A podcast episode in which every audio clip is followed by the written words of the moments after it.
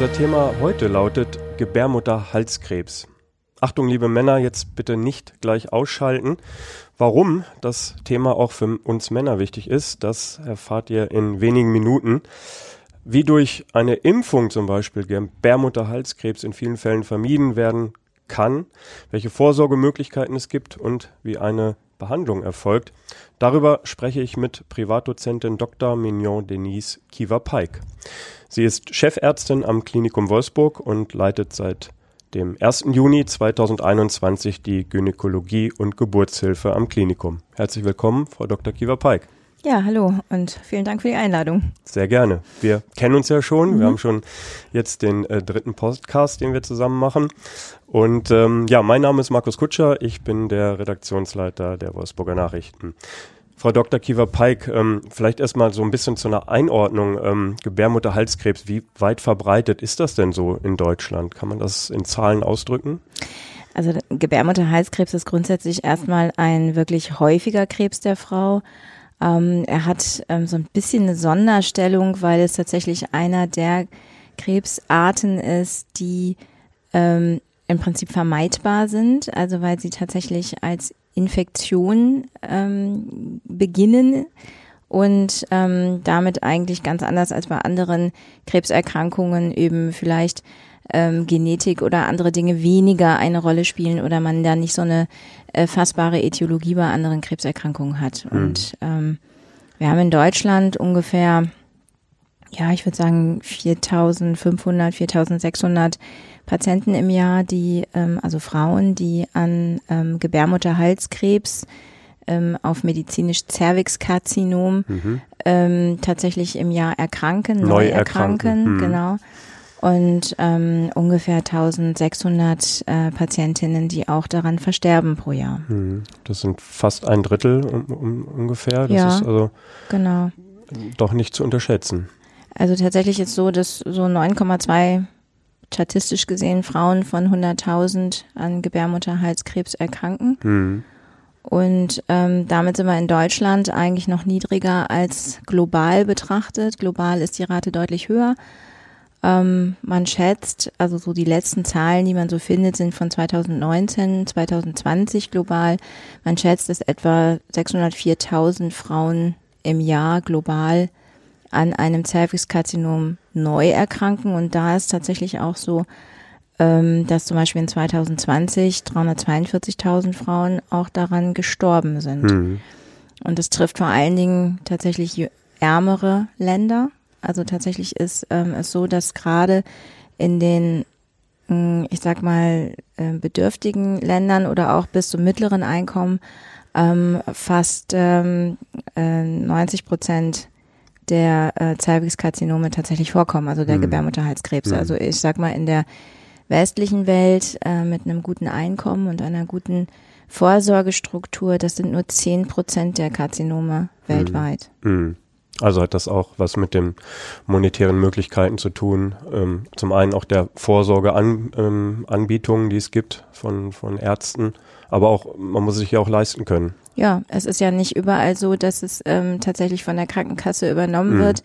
Es gibt viele Länder, da gibt es keine Krankenkasse, da gibt es keine ähm, Versorgungsstruktur, die ähm, irgendwie öffentlich getragen wird und nicht jeder kann sich eben diese Vorsorge leisten. Mhm. Erklären Sie doch erstmal genau, was ähm, Gebärmutterhalskrebs ist und ähm, vielleicht in dem Zusammenhang gleich auch, wie kann er entstehen? Wodurch wird das ausgelöst? Genau, also erstmal die Gebärmutter besteht für uns Mediziner sozusagen aus zwei Teilen. Das ist der Gebärmutterkörper und der Gebärmutterhals. Und diese Erkrankung, über die wir heute sprechen, die spielt sich im Grunde genommen im Gebärmutterhals ab. Also da, wo auch der Muttermund ist, also da, wo die meisten Frauen kennen das, wenn sie zur Geburt gehen, ne, wo es sich eröffnen muss, damit das Kind durchtreten kann. Also dieser untere Teil der Gebärmutter ist da im Bereich der Schleimhaut ähm, der Teil, ähm, wo sich diese Krebserkrankung entwickelt. Hm. Und ähm, wenn man das sozusagen betrachtet, dann hat man zwei unterschiedliche Oberflächenstrukturen, die da aufeinander kommen. Das ist einmal die relativ glatte, wir nennen das Plattenepithel, Oberfläche der Vagina und die drüsige Oberfläche ähm, aus der Gebärmutter, also wo Schleim oder, oder Flüssigkeit sozusagen abgesondert wird. Und wo diese beiden Grenzen aufeinandertreffen, wir nennen das Transformationszone, wo diese beiden Grenzen aufeinandertreffen, das ist eigentlich da, wo sich diese Krebserkrankung in den meisten Fällen entwickelt. Mhm. Und dementsprechend gibt's halt auch Plattenepithelkarzinome der, des Gebärmutterhalses. Das ist die häufigste Form. Mhm. Und eben drüsige, wir nennen das Adenokarzinome des Gebärmutterhalses. Die mhm. sind sehr viel seltener. Mhm. Also mindestens 80 zu 20 oder noch etwas mehr zugunsten der Plattenepithelkarzinome. Mhm. Wenn wir zum, zum Auslöser kommen, ähm, da gibt's ja diese ähm, HPV-Viren, die mhm. da ähm, mit eine ganz entscheidende Rolle spielen. Die humanen Papillomviren. Ähm, was machen die? Also humane Papillomaviren sind ähm, Viren, die erstmal ähm, ubiquitär, also überall eigentlich vorkommen. Also viele, also die meisten Menschen haben irgendwann in ihrem Leben Kontakt mit diesen Viren gehabt. Also es ist jetzt gar nichts Besonderes, ähm, eine HPV-Infektion zu bekommen. Ähm, diese Viren, die können ähm, sozusagen in der Schleimhaut äh, sitzen, also die sitzen dann ähm, durchaus auch ähm, anal oder auch vaginal. Ähm, sie können auch ähm, im, im, im, im Larynx, also im, ähm, im, im HNO-Trakt, also wie heißt es auf Deutsch, im Hals sozusagen mhm. sitzen. Mhm. Also es gibt verschiedenste Schleimhautareale, die von humanen Papillomaviren befallen werden können. Auch Haut kann davon befallen werden und alles ist auch dann kontagiös, also infektiös übertragbar, also mhm. durch Kontakt tatsächlich. Mhm. Ähm, es gibt über 100 bekannte Virentypen. Ähm, wir teilen die im Grunde in Gruppen ein und was aber ganz wichtig ist, es gibt die sogenannten Hochrisikotypen. Das sind die Typen, die den Gebärmutterhalskrebs auslösen und es gibt Niedrigrisikotypen, die ähm, zum Beispiel sowas wie Feigwarzen, äh, wir nennen das Kondylome oder Kondylomata acuminata, auslösen können. Mhm. Und ähm, die machen zwar keinen Krebs, sind aber trotzdem natürlich unangenehm. Ja. Und ähm, diese HPV-Typen sind alle auch sexuell übertragbar. Ist das der Hauptübertragungsweg?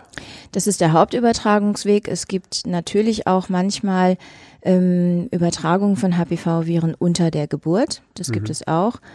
Ähm, aber der Hauptübertragungsweg ist tatsächlich ähm, durch sexuellen Kontakt. Mhm. Und da eben nicht nur ähm, nicht nur ähm, mit der feuchten Schleimhaut sozusagen, sondern tatsächlich auch über Hautkontakt, zum Beispiel auch Skrotalhaut, so dass man auch sagen kann, dass äh, das Benutzen von Kondomen beispielsweise nicht hundertprozentig die Transmission, also die Übertragung von HPV-Viren von einem Menschen auf den anderen verhindern kann. Hm.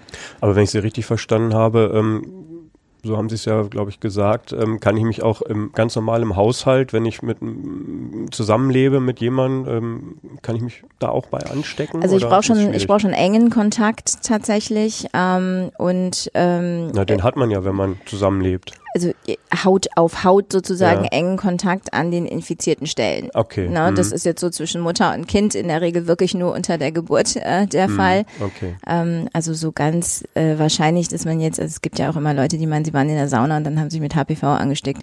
Also so ist so das wahrscheinlich ist eher dann, nicht. Dann nicht. Wir wissen aber, dass er eine gewisse, wir nennen das Tenazität hat. Also er ist schon ziemlich widerstandskräftig. Der kann tatsächlich auch über kontaminierte Oberflächen ähm, übertragen werden, wenn da wirklich ein, ein, ein intensiver Kontakt ist. Also mhm. zum Beispiel im medizinischen Bereich ist das Aufarbeiten von medizinischen Sonden, Ultraschallsonden und so weiter tatsächlich auch ein Thema, was den HPV angeht. Mhm. Okay, also bei der bei der Reinigung solcher ähm, ähm, Instrumente oder? Ja, also wir wir reinigen ja sozusagen, da gibt es Empfehlungen der Fachgesellschaften. Mhm auch besonders auf, um eben auch HPV-Viren sicher abzutöten. Okay. Hm. Hm. Okay. Ähm, eine Krebserkrankung ist ja nicht immer, aber häufig auch eher was im fortgeschrittenen Alter, generell äh, gesagt. Ähm, aber ähm, wie ist das beim Gebärmutterhalskrebs? Gibt es da so eine Altersspanne, ähm, wo das ähm, gehäuft dann auftritt? Also es ist eigentlich eher eine Krebserkrankung der jüngeren oder mittelalten Frau. Also mittleres Erkrankungsalter ist ungefähr 55 in Deutschland. Aber es ist tatsächlich auch so, ähm, dass wir Gebärmutterhals ja hoffentlich nicht immer im Vollbild sehen, sondern dass wir die Vorstufen finden. Mhm. Und diese Vorstufen, die findet man im Durchschnitt so, ich sag mal, 10, 15 Jahre nach dem ersten Verkehr. Also nach der Ansteckung, mhm. sage ich jetzt mal. Also ja. es ist schon ein relativ langer Zeitraum, in dem sich ja, das entwickelt. Ja, auf jeden Fall. Mhm. Mhm. Ja.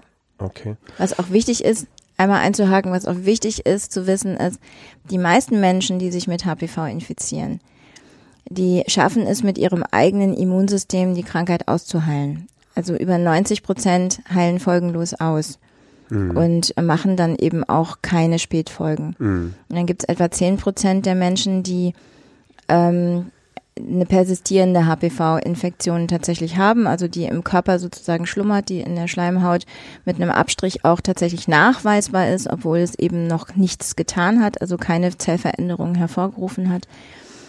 Und ähm, nicht jeder, der HPV infiziert ist, bekommt auch ein Cervixkarzinom äh, oder kriegt eine Dysplasie, also kriegt ein, ähm, eine Veränderung sozusagen in den Zellen. Das ist auch nicht der Fall ähm, sondern ähm, es ist tatsächlich so, dass die allermeisten Menschen in ihrem Leben Kontakt mit HPV hatten, sich irgendwann mal angesteckt haben. Aber es gar nicht gemerkt haben. Und es gar nicht gemerkt haben und in den mhm. allermeisten Fällen auch gesund aus der Sache herausgegangen sind. Mhm. Und Männer haben da irgendwie immer noch die Sonderstellung. Bei denen ist es tatsächlich auch so, dass ähm, das nur in ganz extrem seltenen Fällen tatsächlich zum zum Beispiel Peniskarzinom führen kann ähm, sondern dass bei den allermeisten Männern einfach gar nichts passiert. Und mhm. das ist so ein bisschen das Gemeine.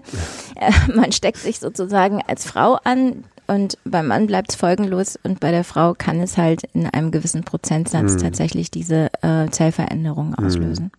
Und warum der Mann da eben auch eine gewisse Verantwortung hat und wie er die übernehmen kann, da kommen wir jetzt gleich zu.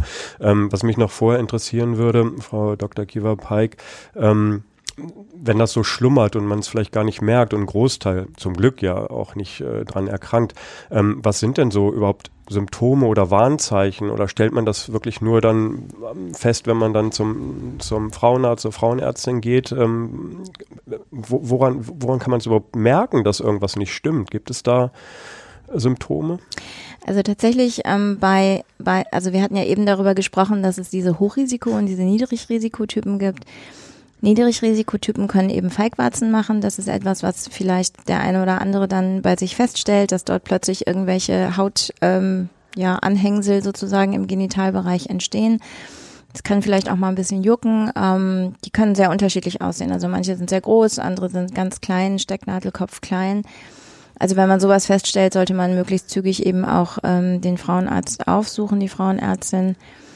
Ähm, die Hochrisikotypen, die sich ähm, am Gebärmutterhals ähm, vielleicht aufhalten, die werden sie wahrscheinlich nicht merken. Also mhm. Also es wird wahrscheinlich komplett ohne, dass sie in irgendeiner Form Symptome entwickeln, an ihnen vorbeilaufen. Mhm. Deshalb ist halt auch wichtig, dass man den Frauenarzt gucken lässt. Ja, mhm. also der kann es ähm, der kann's dann feststellen. Ja, also wir machen in Deutschland seit 2020 ähm, ein erweitertes ähm, Screening, also eine Vorsorge, die ein bisschen anders abläuft als in den ganzen Jahren davor. Also wir kennen ja immer schon eigentlich diesen PAP-Abstrich, diesen zytologischen Abstrich vom Gebärmutterhals. Das kennt jede Frau. PAP heißt ist PAP, die Abkürzung, vielleicht kurz als Erklärung. Steht für die Färbung nach Papa Nikolaou. Der Arzt, ähm, der es erfunden hat. Genau. Hm. Ja. ja, kennt ja nicht jeder äh, die Abkürzung, was sie auch heißt. Ja, aber, genau. Hm. Und er hat einen recht schwierigen Namen, deshalb heißt er halt einfach Pappabstrich. Hm. Äh, wenn er vielleicht Pike geheißen hätte, dann hieß es vielleicht anders. Ja. Nein, mhm. also tatsächlich ist es so, dass ähm, äh, der Pappabstrich einfach einer der der der der, der ähm, am meisten durchgeführten Untersuchungen wahrscheinlich ähm, des Gynäkologen ist. Ja. Mhm. Also die Patientin kriegt eine ganz normale gynäkologische Untersuchung und dann nimmt man einmal mit einem Warteträger praktisch einen kleinen Abstrich vom Gebärmutterhals. Mhm ähm, einmal von außen, wo man draufschaut, ähm, wenn man die Einstellung macht bei der Untersuchung und einmal mit einem kleinen Bürstchen sozusagen aus dem Bereich, wo es dann reingeht in die Gebärmutter. Mhm. Und das trägt man auf auf einem kleinen ähm, Objektträger, fixiert das mit einer Lösung, die kann man da so aufsprühen und dann geht es zum Pathologen oder zum Zytologen und ähm, wird ausgewertet. Mhm. Gibt es mittlerweile auch schon Computer Auswertung und andere Verfahren, aber so im mhm. Grundsatz mhm. ist es das. Wer hat denn Anspruch darauf? Hat da, hat da jeder Anspruch darauf? Ähm, übernehmen das auch die Krankenkassen und ab welchem Alter wird denn das gemacht dann? Genau, also ab 20 hat man Anspruch auf die ähm, Krebsvorsorge.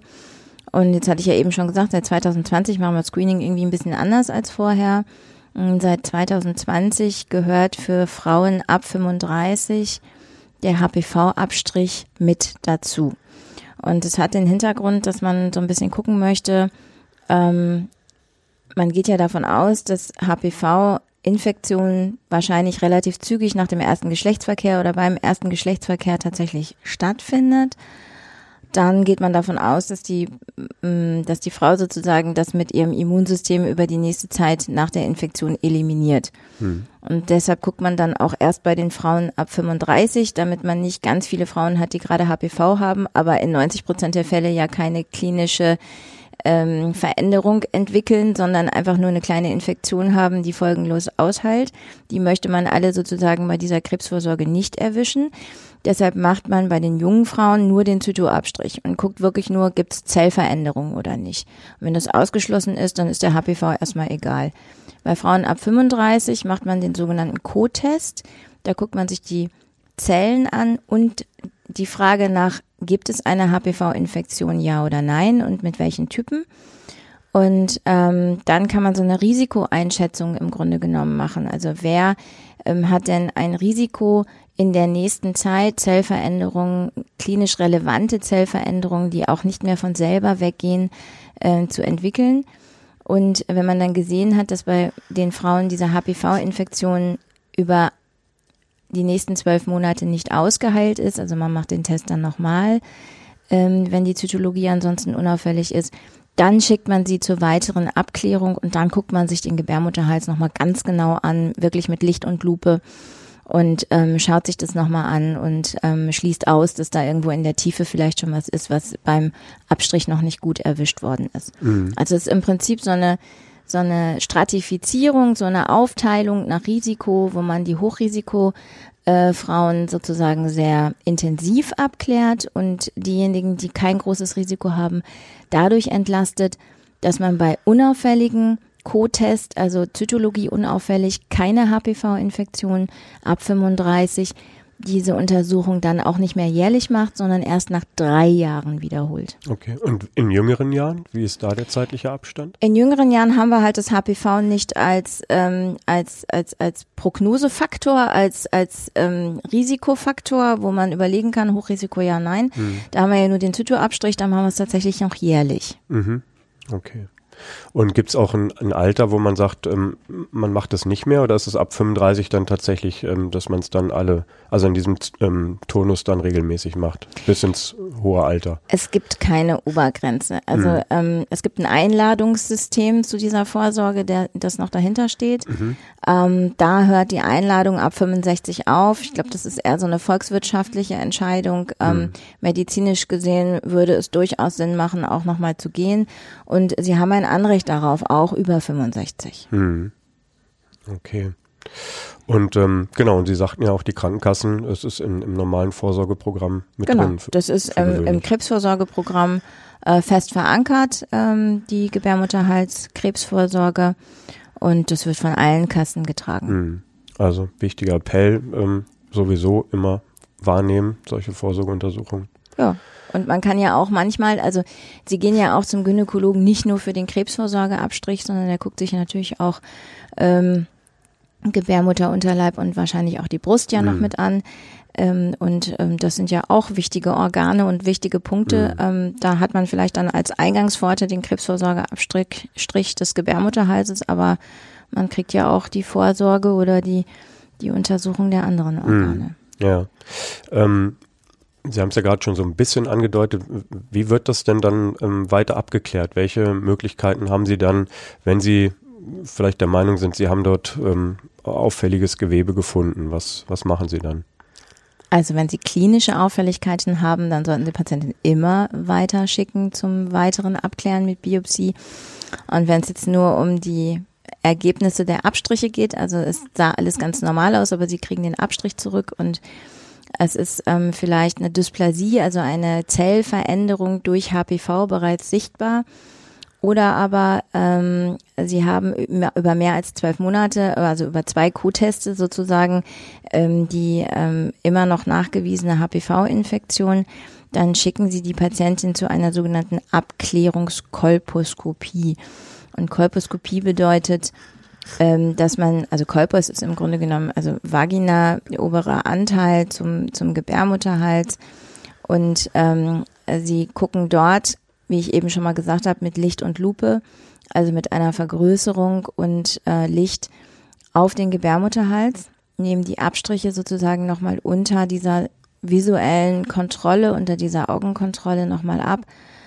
Ähm, und dann ähm, wird der Gebärmutterhals nochmal mit etwas Essiglösung betupft. Dann fallen so ein bisschen die Proteine aus. Man sieht da, wo die Zelllagen sich verändert haben, wo es dicker geworden ist, wird es ein bisschen weißlich. Und ähm, dort kann man dann, wenn man Auffälligkeiten sieht, da gibt es so ein System, nach der das vom Arzt dann beurteilt wird, von der Ärztin, da gibt es dann sozusagen vielleicht eine kleine Biopsie. Mhm. Biopsie sind ein, zwei Millimeter Gewebe, die man am Gebärmutterhals gut ähm, als Probe nehmen kann, ohne dass die Patientin dafür eine Narkose oder mhm. eine, eine Lokalanästhesie oder ähnliches braucht. Also es ist kaum schmerzhaft, das kriegt man sehr, sehr gut mhm. hin. Und das wird dann ins Labor zur Diagnostik geschickt. Genau. Mhm. Da kann man dann einfach nochmal ganz genau gucken, ähm, ist es eine ist es eher ein Anfangsbefund oder ist das vielleicht schon eine, wir sagen da mittelgradig oder höhergradige Dysplasie? Also sind die Zellveränderungen, die der Pathologe dort sieht in diesem Gewebestückchen, schon so weit fortgeschritten, dass man nicht mehr davon ausgehen kann, dass es von selber ausheilt, dann würde man mit der Patientin besprechen, dass man ähm, den ganz vorderen Anteil, also diese, wir hatten eben schon mal gesagt, Transformationszone, also dieser, dieser Teil des Gebärmutterhalses, wo sich diese Veränderungen abspielen, wo die beiden Oberflächen aufeinandertreffen, dass man da so eine ganz kleine ähm, ähm, Operation macht. Wir nennen das auch schon mal Kegelschnitt oder Konisation. Mhm. Ähm, man nimmt dann im Prinzip ähm, wirklich ein anderthalb Zentimeter maximal Gewebe vorne am Gebärmutterhals weg. Mhm. Das ist eine ambulante Operation, kann man teilweise tatsächlich sogar in lokaler Anästhesie auf dem gynäkologischen Stuhl machen. Ist also kein ähm, großer Eingriff. Mhm. Ja, man macht es trotzdem gerne gewebeschonend, weil natürlich der Gebärmutterhals bei jungen Frauen ähm, die Haltefunktion für die ähm, Schwangerschaft hat. Mhm. Ne? Ja, okay. Ähm, wichtiges Thema, ähm, zu dem ich jetzt gerne mit Ihnen kommen würde, ist das Thema Impfung. Es besteht ja die Möglichkeit, ähm, sich gegen Gebärmutterhalskrebs zu impfen. Welche Erfahrungswerte gibt es damit bisher?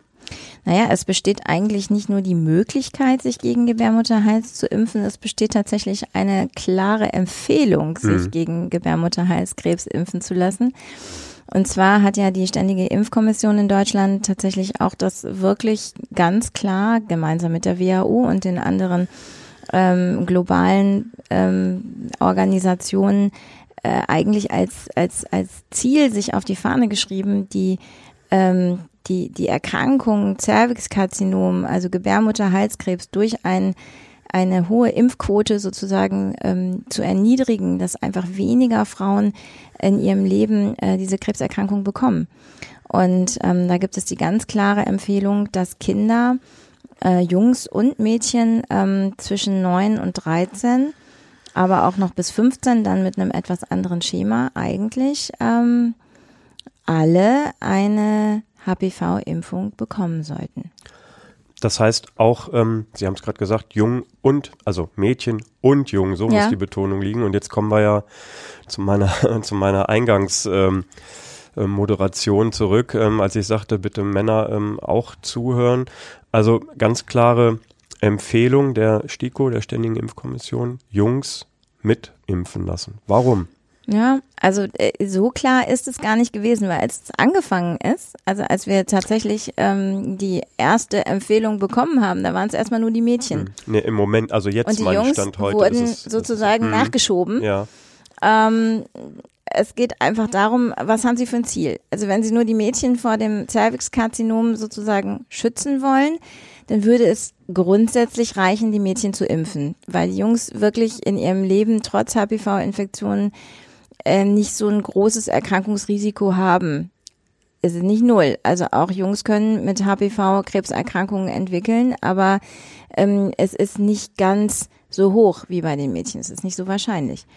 Ähm, auf der anderen Seite, wenn Sie als Ziel haben, insgesamt in der Bevölkerung ähm, die Krebserkrankung Gebärmutterhalskrebs so niedrig wie möglich zu halten, dann müssen sie auch die impfen, die es sozusagen folgenlos für sich selbst bekommen, aber dann an andere weitergeben. Ja.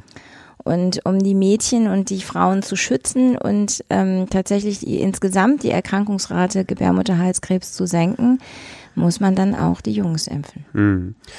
Ähm, haben Sie da ähm, Zahlen, ähm, wieso da die Quoten sind bei den Jungen und bei den Mädchen. Bei den Mädchen werden sie sicherlich deutlich höher sein.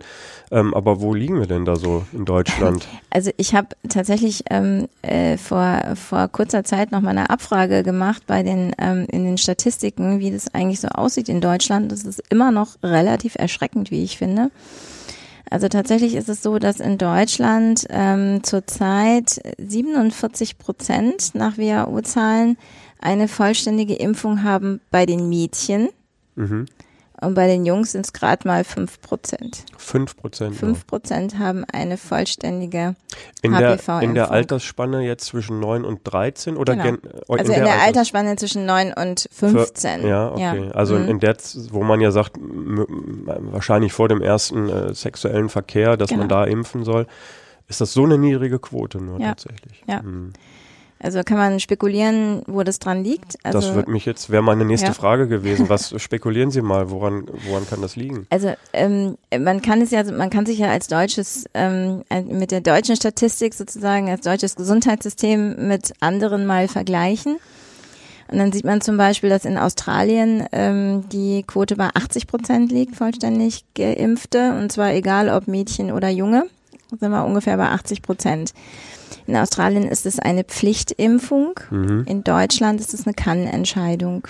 Und ähm, Impfen findet in der Regel beim Kinderarzt statt äh, für Jungs und Mädchen. Und ähm, ich denke, dass vielleicht der eine oder andere mh, hm, nicht ganz konsequent ähm, die Eltern auf diese sexuell übertragbare Erkrankung anspricht oder aber, dass die Eltern tatsächlich ähm, das irgendwo zu weit wegsehen von ihren Kindern, weil es eben um eine sexuell übertragbare Erkrankung geht. Und ähm, es geht auch immer so ein bisschen in den Köpfen ähm, herum, dass sich vielleicht das Sexualverhalten der Kinder ändern könnte, wenn sie gegen HPV geimpft sind. Also der eine oder andere denkt immer noch, ähm, vielleicht hat mein Kind dann früher Sex oder es hat ähm, vielleicht ähm, ohne Kondom Sex oder ähnliches, ähm, weil es sorgenlos ist, dass es sich damit anstecken kann. Mhm. Also das ähm, geht, das hört man immer mal wieder. Ähm, es gibt andere Länder, ich weiß zum Beispiel in Japan ist die Impfquote am Anfang extrem schlecht gewesen, weil es da in den Medien verbreitet wurde, das würde ähm, psychiatrische Erkrankungen bei den Kindern auslösen. Okay. Und ähm, wenn man sich anguckt, also wenn, wenn das Impfalter 9 bis 15 ist, ähm, in der Pubertät gibt es tatsächlich gehäuft mal Erstmanifestationen, also das Erstauftreten von psychiatrischen Erkrankungen. Das liegt aber eher an der hormonellen Umstellung als ähm, tatsächlich an der HPV-Impfung, aber mhm. es kommt dann natürlich zeitlich unter Umständen zusammen mhm. und wurde dort so interpretiert. In Afrika also in den ärmeren Ländern, in vielen Ländern ist auch keiner geimpft. Da liegt es am Gesundheitssystem und daran, dass die Kosten unter Umständen nicht übernommen sind. Hm. Und, und, entsprechend man, sind die Zahlen ja dort höher, wie Sie eingangs genau, auch sagten. Ja. Hm. Also da gibt es verschiedene Gründe. Ich finde es für Deutschland ein bisschen schade, weil wir eigentlich die Struktur haben, und ähm, einfach mehr Überzeugungsarbeit und konsequenter hm. umsetzen müssten. Aber auch die ähm, Quote von 47 Prozent bei den Mädchen ist ja äh, eigentlich niedrig. viel zu niedrig. Ja, klar. Hm. Das ist so.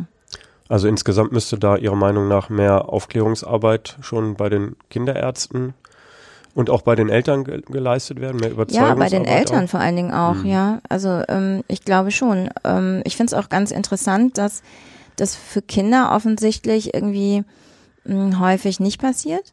Dass aber in meinem Alltag viele Frauen, die dann eine Dysplasie haben, also die an den Folgen der HPV-Erkrankung erkrankt sind und die ja häufig auch in einem Lebensalter sind, ähm, dass ihnen früher noch keine HPV-Impfung zur Verfügung stand, als sie selber in dem Alter waren, dass die tatsächlich dann versuchen, auch eine Impfung zu bekommen, die aber ähm, für die erwachsene Frau ähm, nicht immer von der Krankenkasse oder häufig nicht von der Krankenkasse übernommen wird und auch nicht immer in, sinnvoll ist, weil die ähm, Impfung wirklich prophylaktisch ist, also sie ist nicht heilend. Mhm. Das heißt, wenn ähm, wenn ich schon eine HPV-Infektion habe, dann kann die Impfung zumindest für den Typen, mit dem ich mich damals infiziert habe, also ich meine jetzt nicht den Mann, ich ja. meine, den, äh, ich meine den Virus, ja. ähm, also dass ähm, da im Prinzip äh, tatsächlich ähm, auch keine Wirkung durch die Impfung mehr besteht. Mhm. Gibt es denn, also klar, Sie haben gesagt, äh, zwischen 9 und, und 13 oder bis 15 sollte man es möglichst machen. Gibt es denn irgendwie eine Obergrenze, wo man sagen kann, jetzt, jetzt macht es auch keinen Sinn mehr, sich impfen zu lassen? Oder? Das ist ein heiß diskutiertes Thema tatsächlich. Hm. Ähm, die Zulassung ist in manchen Ländern für den Impfstoff bis 45. Danach gibt es gar keine Daten mehr, dass es irgendwas bringt. Hm. Ähm, aber tatsächlich ist es so, dass ähm, in Deutschland eigentlich, also ich sag mal die Nachholimpfung bis 17 und ähm, danach wirklich, wenn, wenn, wenn noch kein Verkehr da gewesen ist, ist es auch sicher noch sinnvoll, es mit 25 zu machen. Mhm. Ähm, aber ähm, ansonsten ist es immer eine Individualentscheidung und Beratung. Das muss man dann mit der Frau mhm. besprechen und dann kann man einen Krankenkassenantrag immer nochmal stellen. Ähm, manche Krankenkassen machen da gar keinen ähm, Aufhebens drum, das wird bezahlt, andere eben nicht so. Bei manchen ist dann Voraussetzung, dass man nochmal einen HPV-Abstrich macht. Wenn der dann negativ ist, dann wird es von der Krankenkasse übernommen. Hm. Also das ist äh, so ein bisschen offen tatsächlich. Hm. Ja. Ähm, wie lange wie lang gibt es diese Impfmöglichkeit schon? Äh, ich glaube, die Erstzulassung von den ersten beiden Impfstoffen war so 2006 und 2007. Okay, also man hat so rund 17, 16, 17 Jahre ähm, mhm. Erfahrung. Also ja. ja, ja jetzt auch nicht ewig lang, aber auch schon ein gewisser Zeitraum, da wird man doch sicherlich festgestellt haben, ähm, welche Nebenwirkungen es jetzt speziell auch beim, beim Kindes- und, und Jugendalter ähm, es da gibt. Also klar, man, man weiß, dass ähm, Schmerzen an der Einstichstelle, sowas äh, ist, ja, ist ja häufig bei Impfungen. Gibt es sonst noch Sachen, die ähm, da auftreten und, und was sind sozusagen die im schlimmsten Fall, was ja mhm. zum Glück selten ist, die, die schlimmsten Nebenwirkungen? Also tatsächlich wird die äh, HPV-Impfung extrem gut vertragen. Mhm. Ja? Also äh, das Wichtigste haben Sie eigentlich schon gesagt, die Irritation an der Einstichstelle ist das häufigste ähm, so gastrointestinale Beschwerden, wie so ein bisschen Übelkeit, Erbrechen, Bauchschmerzen, können halt auch mal kommen, Müdigkeit. Ähm, jeder kann auf alles immer allergisch reagieren, das ist auch so. Und in ähm, extrem seltenen Fällen wurden auch schon mal ähm, Nervenerkrankungen, also ich meine jetzt nicht psychiatrische Erkrankungen, sondern Erkrankungen des Nervensystems sozusagen berichtet. Das ist mhm. aber eine absolute Rarität. Okay. Mhm. Und man muss dazu sagen, es sind zwei Impfungen, die man ähm, in der Regel bekommen? Ja, das ne? kommt darauf an, wie alt das Kind ist. Okay. Also ähm, tatsächlich, ähm, wenn sie sozusagen unter 14 sind, dann bekommen sie noch die zwei. Und äh, für die 14- und 15-Jährigen sind es dann drei Impfungen. Okay. Mhm. Aber dann ist man noch durch für, fürs Leben. Ja, auch das ist immer so eine Frage. Also tatsächlich ist es so, dass es keine Empfehlung zur Auffrischimpfung gibt. Ähm, es scheint so zu sein, dass es eine sehr lange Immunität macht, aber ob wir vielleicht irgendwie in zehn Jahren mal sagen, vielleicht auch anders, das ist noch nicht so richtig klar. Hm. Okay. Das wird auch diskutiert tatsächlich. Hm. Aber es gibt keine Empfehlung dazu. Also hm. wir gehen erstmal davon aus, Impfung ist erstmal hm. einmal dafür, im Leben ausreichend. Dafür sind wir jetzt wieder bei dem Zeitraum, äh, seit wann es zugelassen ist. Dafür ist es wahrscheinlich noch nicht, also noch nicht lang genug erforscht dann auch. Ne? Also wir werden sehen, denke ja. ich. Ja. ja. Ähm, zum Ende unseres Gesprächs hin, es ist nämlich schon wieder äh, fast so weit, würde ich mich noch einmal ähm, natürlich gerne äh, von Ihnen hören, wie es denn äh, ist, wenn man dann doch ähm, erkrankt an, an, an dem ähm, Gebärmutterhalskrebs. Ähm, was passiert dann bei der Behandlung? Gibt es dann eine medikamentöse Behandlung? Muss dann operiert werden? Wie geht es dann weiter? Naja, das ist wie immer natürlich abhängig davon, ähm, wie groß ist der Krebs bei der Erstdiagnose? Wo sitzt er? Ähm, grundsätzlich kann man sagen, dass ähm, vorteilhaft ist immer, ist es zu operieren ähm, und nach Möglichkeit auch mit der OP sozusagen, mit dieser einen Modalität Operation. Also in dem Fall dann, wenn es wirklich ein, ein, ein fortgeschritten, also ein na, lokal fortgeschrittenes Geschehen ist, dann muss man ähm, da muss man Gebärmutter mit äh, den Lymphwegen entfernen ähm, und wenn es sozusagen noch etwas früher ist und vielleicht auch die Patientin noch Kinderwunsch hat, Ähm, wenn es sehr kleine ähm, Ausbreitungen sind, dann kann man es in manchen Fällen tatsächlich auch noch ähm, äh, Gebärmutter erhaltend operieren. Hm. Ja. Also das muss man dann sehen und ähm, bei fortgeschrittenen Karzinomen, die sozusagen über den Gebärmutterhals hinaus gewachsen sind, ähm, da ist es tatsächlich so, dass wir wissen, dass das dann ohne die Hinzunahme einer Strahlentherapie ähm, nicht mehr zu heilen ist. Und ähm, dann gibt es ganz gute Daten dazu, dass ähm, tatsächlich dann Chemotherapie plus Strahlentherapie genauso effektiv ist wie Operation plus Bestrahlung, aber den Vorteil hat, dass ähm, man, wenn man, ich sag mal, nur, nur die Chemotherapie mit der Bestrahlung macht und eben nicht die Operation, sich die Nebenwirkungen nicht ähm, addieren. Mhm. Ja. Also dass es so einen gewissen Punkt gibt, wo man dann ähm, sich in der Therapie eher für das nicht operative Konzept entscheidet als für die Operation. Mhm. Also das ähm, sind dann aber wirklich auch schon die fortgeschrittenen Stadien.